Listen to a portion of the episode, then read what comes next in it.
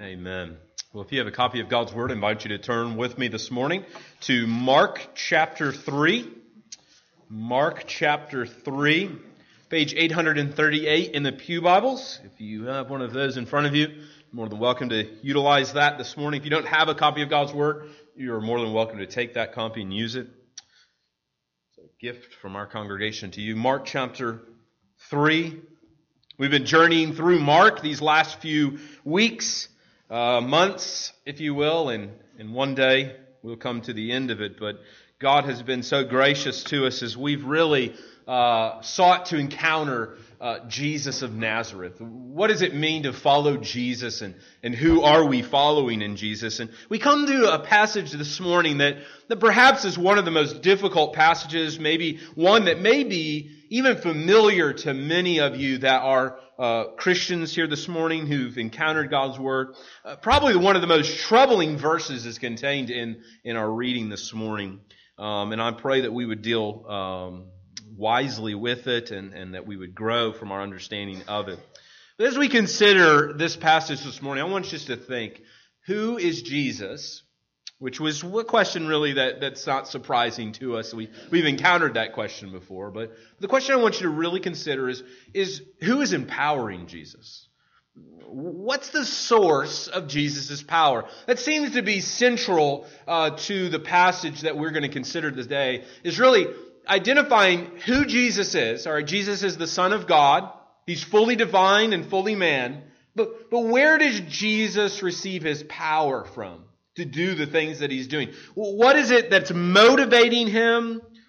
If you will, in, in just a basic term, who does Jesus work for? Who does Jesus represent? Who is it that Jesus is speaking on behalf of? Let's begin in verse 20. Then Jesus went home, and the crowd gathered again so that they could not even eat. And when his family heard it, they went out to seize him, for they were saying, He is out of his mind. And the scribes who came down from Jerusalem were saying, He is possessed by Beelzebub, and by the prince of demons he cast out the demons. And he called them to him and said to them in parables, How can Satan cast out Satan? If a kingdom is divided against itself, that kingdom cannot stand. And if a house is divided against itself, that house will not be able to stand. And if Satan has risen up against Satan or himself and is divided, he cannot stand, but is coming to an end. No one can enter a strong man's house and plunder his goods unless he first binds the strong man. Then indeed he may plunder his house. Truly I say to you, all sins will be forgiven the children of men. And whoever blasph- and whatever blasphemes they utter. But whoever blasphemes against the Holy Spirit never has forgiveness, but is guilty of an eternal sin.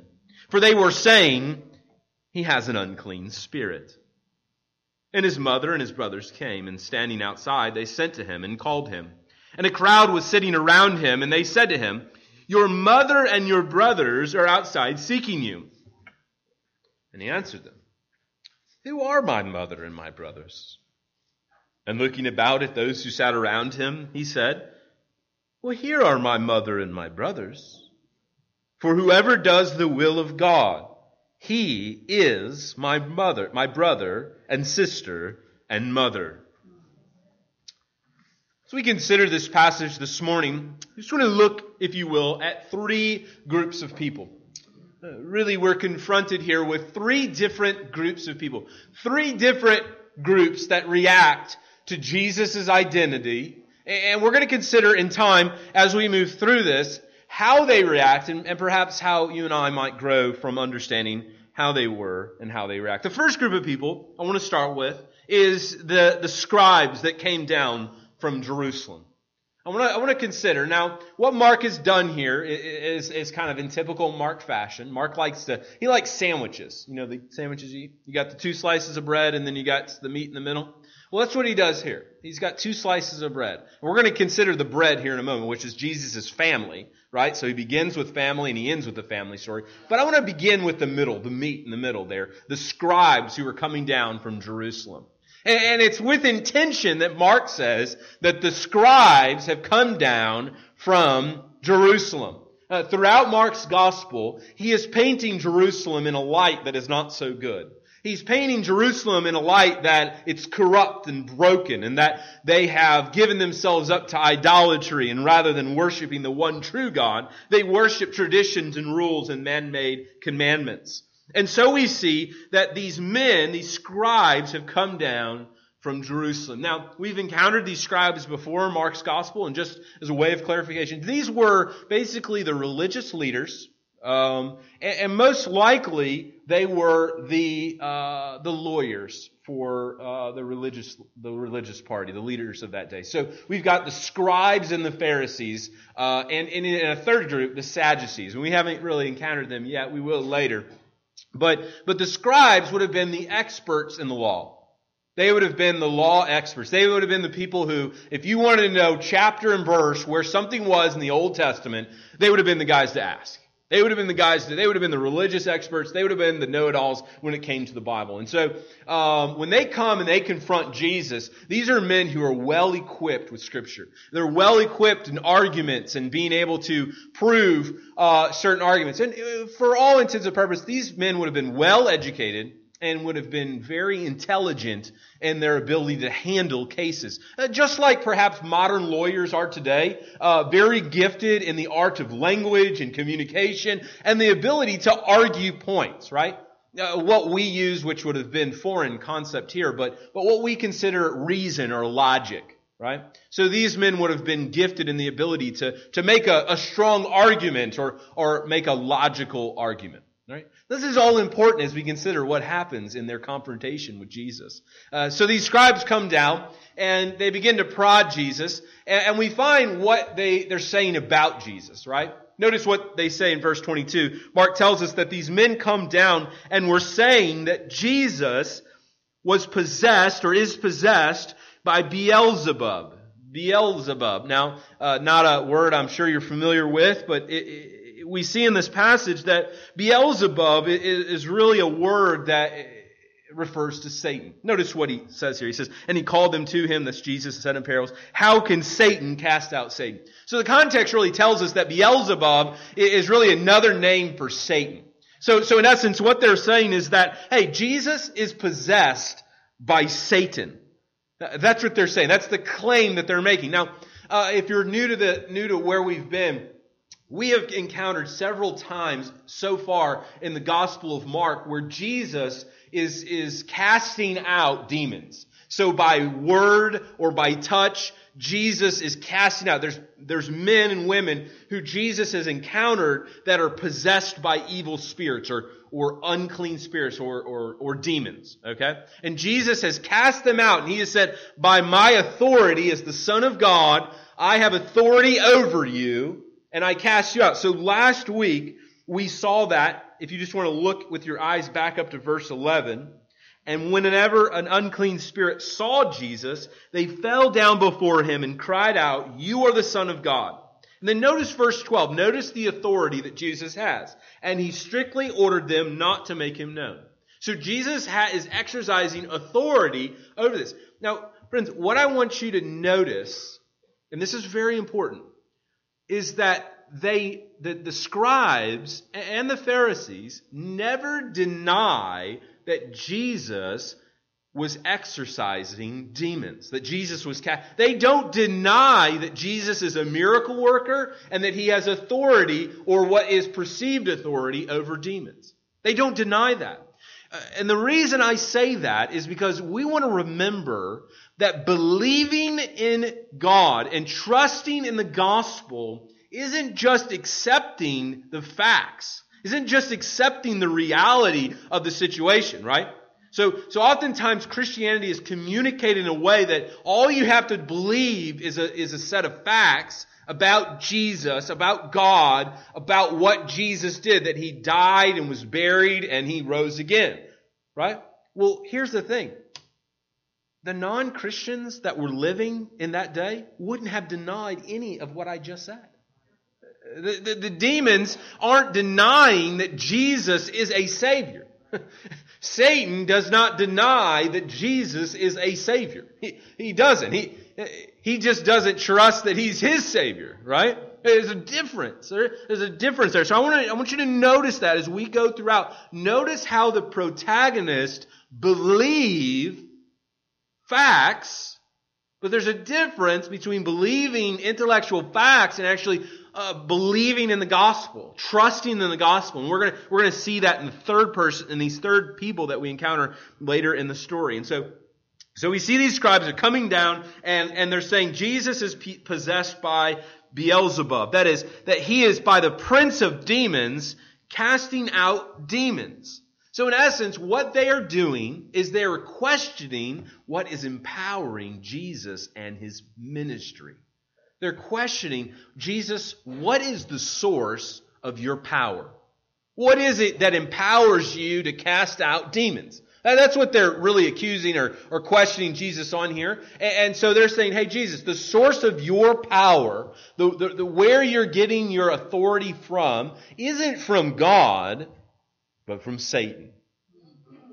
And so they're accusing Jesus of being one in league or in union with Satan. That's what they're accusing him of here. Hey, the reason why you're able to cast out these demons is because, hey, you're one of them, or you're possessed by one of them, or you're, you're, you're, you're, you're a satanic guy, right? So, so, so they're, they're pretty much saying that Jesus is a satanic dude. Notice then how Jesus responds to this. He says, he tells them some things in parables. This is really the first time in Mark's gospel that we're encountering this, this idea of a parable in, in, a, in a couple weeks. And really, next week and the weeks ahead, we're going to deal with what is a parable and, and how does Jesus use them. In short, parables are not, you know, clever stories that help give uh, meaning or understanding, but they're actual clever stories or, or illustrations that hide the truth.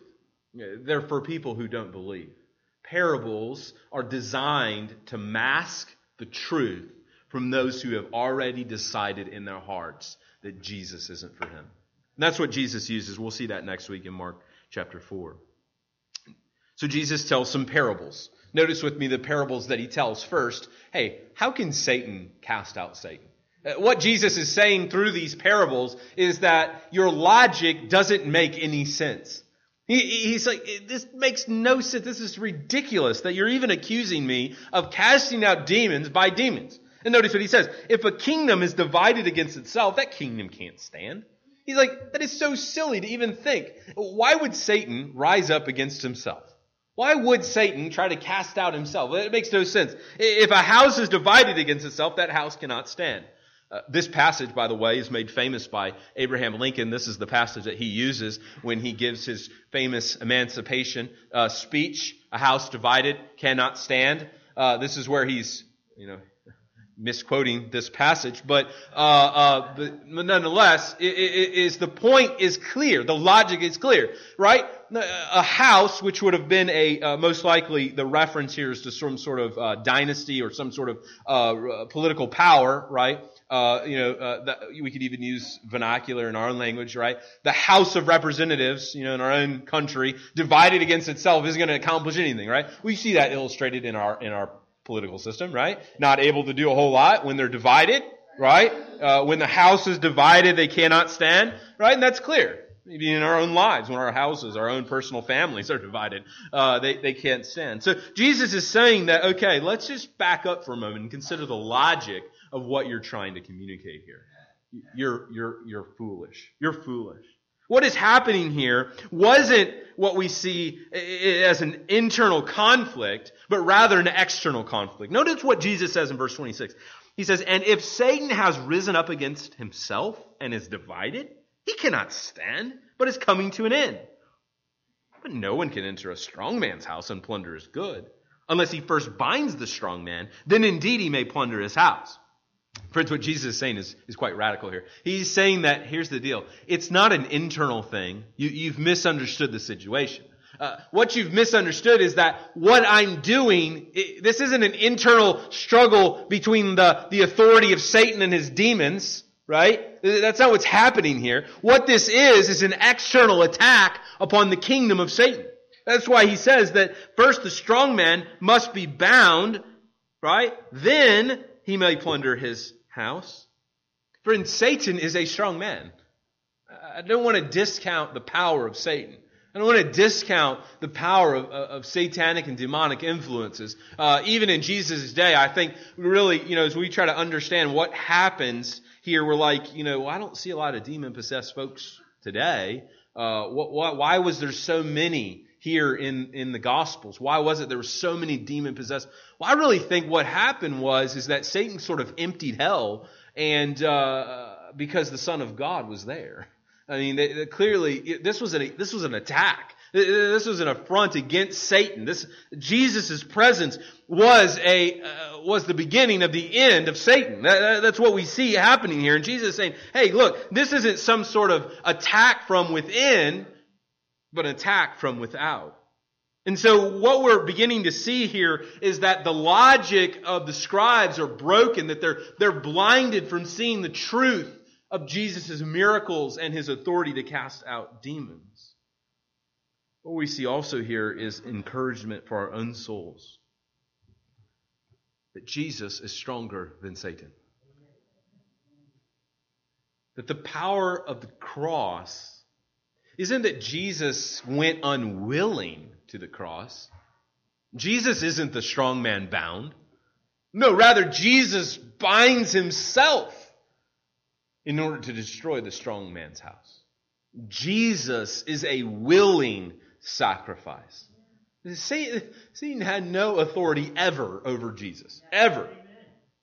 Jesus goes to the cross, he dies, and oftentimes we think, oh my gosh, Jesus, what, you know, you let Satan win. Oh, friends, it was in the cross that Jesus was declaring victory. And through the resurrection, we see that that victory was, in fact, accomplished because he didn't stay dead. If he had stayed dead, then, well, Satan was the stronger man. But because Jesus is alive today, he demonstrates that he is stronger. Consider also what Jesus is saying. If you're saying that I am working for Satan, who do you work for? Who do you work for? I think Jesus is confronting their own brokenness and sinfulness. And he responds with them with this tragic and often confused statement in verse 28. He says, Truly I say to you, all sins will be forgiven the children of men, and whatever blasphemies they utter. But whoever blasphemes against the Holy Spirit never has forgiveness, but is guilty of an eternal sin, for they were saying he has an unclean spirit. Verse 30 reminds us of why Jesus makes the statement he makes about an unpardonable sin. All right, this unpardonable sin, I remember as a, as a young teenager growing up in church, this was like a fascinating thing for some reason. I don't know. Um, I remember we had many long discussions about this passage and thinking about it. What is, you know, have I committed this unforgivable sin? But I want to consider a few things before we, we address unforgivable sin. I want you to look at verse 28.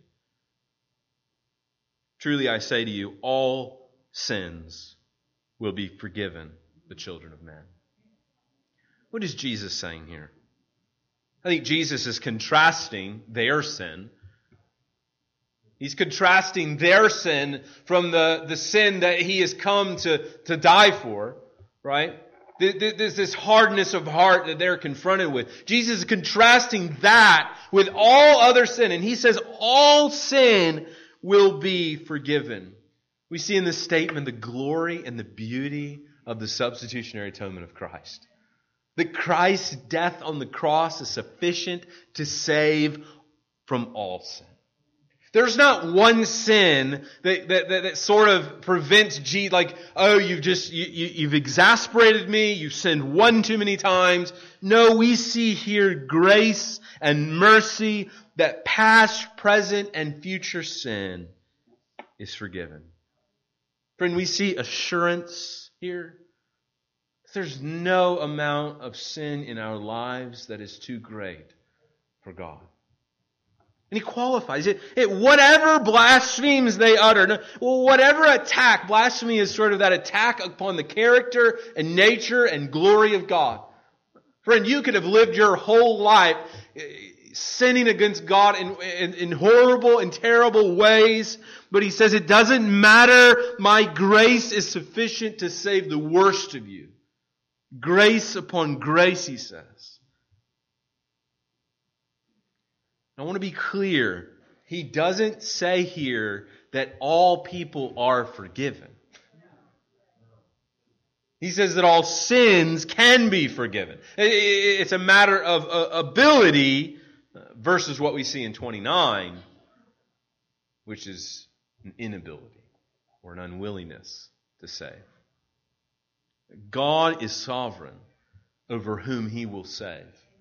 And I see in this passage the beauty of that, in that he chooses not to save some. He chooses, though he could have, he would have been perfectly just to have, not all people are saved. So what does this mean? What is this unpardonable sin? This, this sin that God will not forgive? He says, but whoever blasphemes against the Holy Spirit. Now, As we think about this passage, we, we begin to think, well, what is so special about the Holy Spirit here? What is it that is the Holy Spirit like more God than Jesus? Is he more authority? Is he have more? What, what's the deal? What, what's happened? What? Why is the Holy Spirit so special? Why is he so highlighted here? Well, friends, I want you to just turn back one, maybe two pages in your Bible and go back to Mark chapter one and you'll understand what Jesus is saying here. If you try to interpret this verse apart from chapter one of Mark's gospel, you're going to go real crazy here. You'll go, you'll go, you'll go off into tangents. I want you to see what Jesus is saying. In verse 9, he says, In those days, Jesus came down from Nazareth of Galilee and was baptized by John in the Jordan. And when he came up out of the water, immediately he saw the heavens being torn open and the Spirit descending on him like a dove. And a voice came from heaven, You are my beloved Son.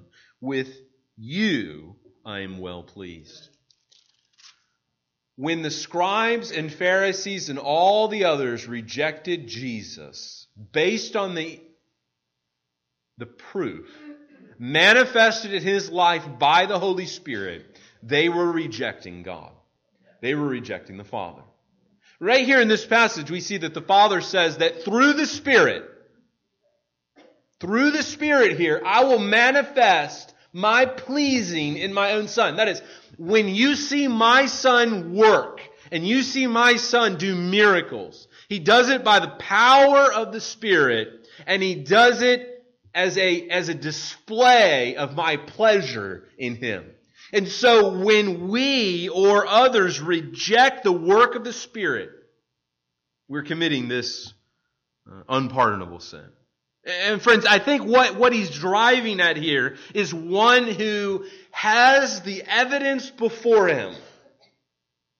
And, and, and, can see the evidence, can see the miracles, can see the, the, the evidence of the Holy Spirit in the life of Jesus of Nazareth as a testimony to his divinity and reject it because of his hardness of heart. He, he is as if Pharaoh himself, seeing the miracles before his eyes, his heart is hardened and will not let the people go. And that's what we see here. These men are so hardened in their hearts, so blind to the world around them and to the sinfulness of their own hearts that they cannot be saved. And so, as we consider this passage, I know what happens. You're thinking this morning, have I committed the unpardonable sin? Have I blasphemed against the Holy Spirit in my life? Friends, just by the fact that you're asking that question is evidence that you have not. Is reassure your heart this morning. If you're, if you're thinking like, have I done this? Have I sinned against this great God? Um, you haven't committed it. I just want to assure you of that this morning. I also want to uh, give a word of warning here. Be cautious applying this to people and their lives. This is the Son of God who's saying this, uh, not you or I. Um, but I think it serves as a warning to us. A warning that in our own uh, pluralistic and universal world that we live in, we begin to find it. He says that whoever blasphemes against the Holy Spirit, no, not never, literally, no, not never, has forgiveness. No, not never will you ever have forgiveness, he says. There, there, there, is uh, the reality uh, of an eternal sin. There, there is a reality of, uh, uh, of an eternal place where sinners go. And the Bible calls that place hell. It's a place of, uh, uh, of eternal destruction. And friends, it is a real place. Uh, Oprah is wrong. We don't all go to heaven. Jesus of Nazareth said so, not me. I didn't say that. Jesus said that. Jesus said that. But in the midst of that, He offers grace, that there is hope through the gospel. That if you will repent of your sins and trust in Him, you will be saved. And so know that there is grace in Christ. That there is power. That, that there's nothing in your life today that is preventing His mercy and grace. He can cleanse us. Though we may be as scarlet red, He can wash us as white as snow. Friends, that is the assurance here, but do not miss the warning that He gives us. Sin is serious because sin is deadly, and it leads to an eternal damnation. We see also a second group of people here. The second group of people is Jesus' family. Back up to verse 20. Mark says, Then Jesus went home, and the crowd gathered again, so that they could not even eat. And when his family heard it, they went out to seize him, for they were saying he is out of his mind. Uh, Jesus' family here is portrayed as ones who are preventing Jesus from doing ministry. Uh, for our former Catholic brothers and sisters here, uh, this passage alone, I believe, undermines uh, the doctrines and teachings about Mary uh, being sinless. I believe here in this passage we see, and the context tells us that Mary was there, and Mary was a part of the prevention of Jesus and his ministry, that Jesus is being accused here by his own family and friends, I want to remind us that even our own families may prevent us from following Jesus. Even our own families and our own lives, there may be hindrances to our faithfulness to follow the gospel.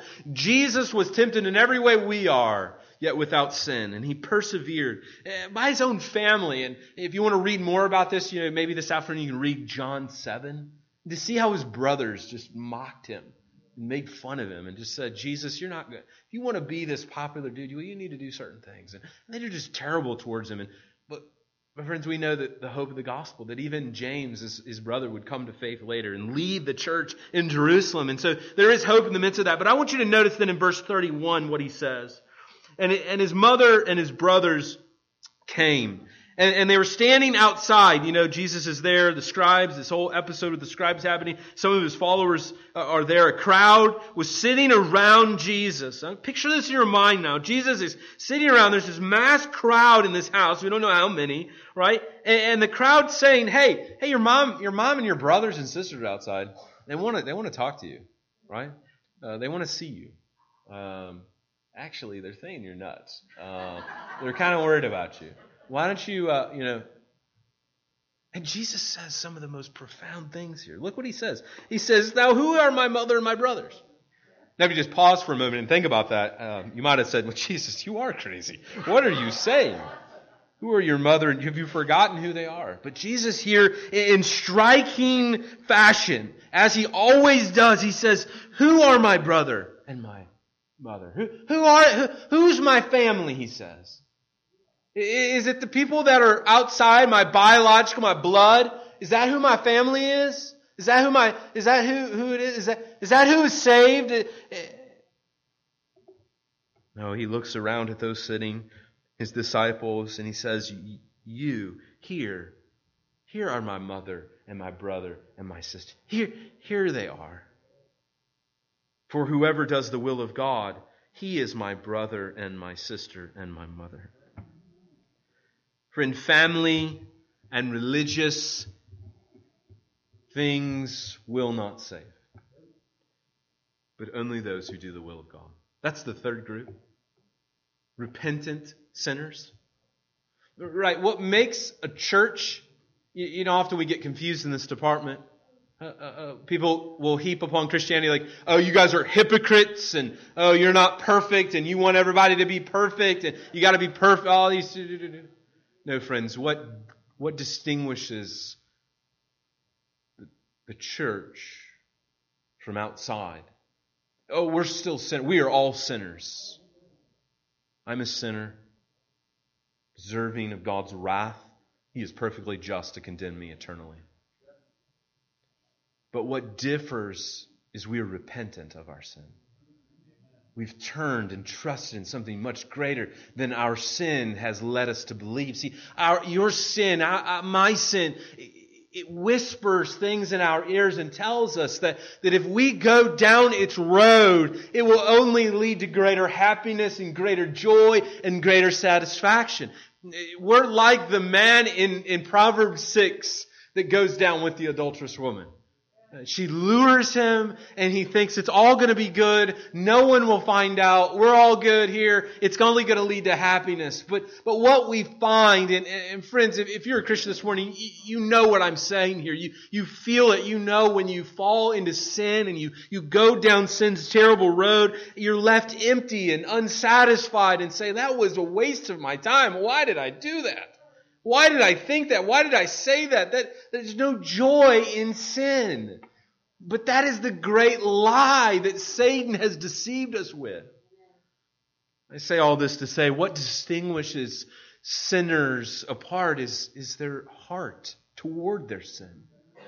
Are we like David and say, against you and you only have I sinned?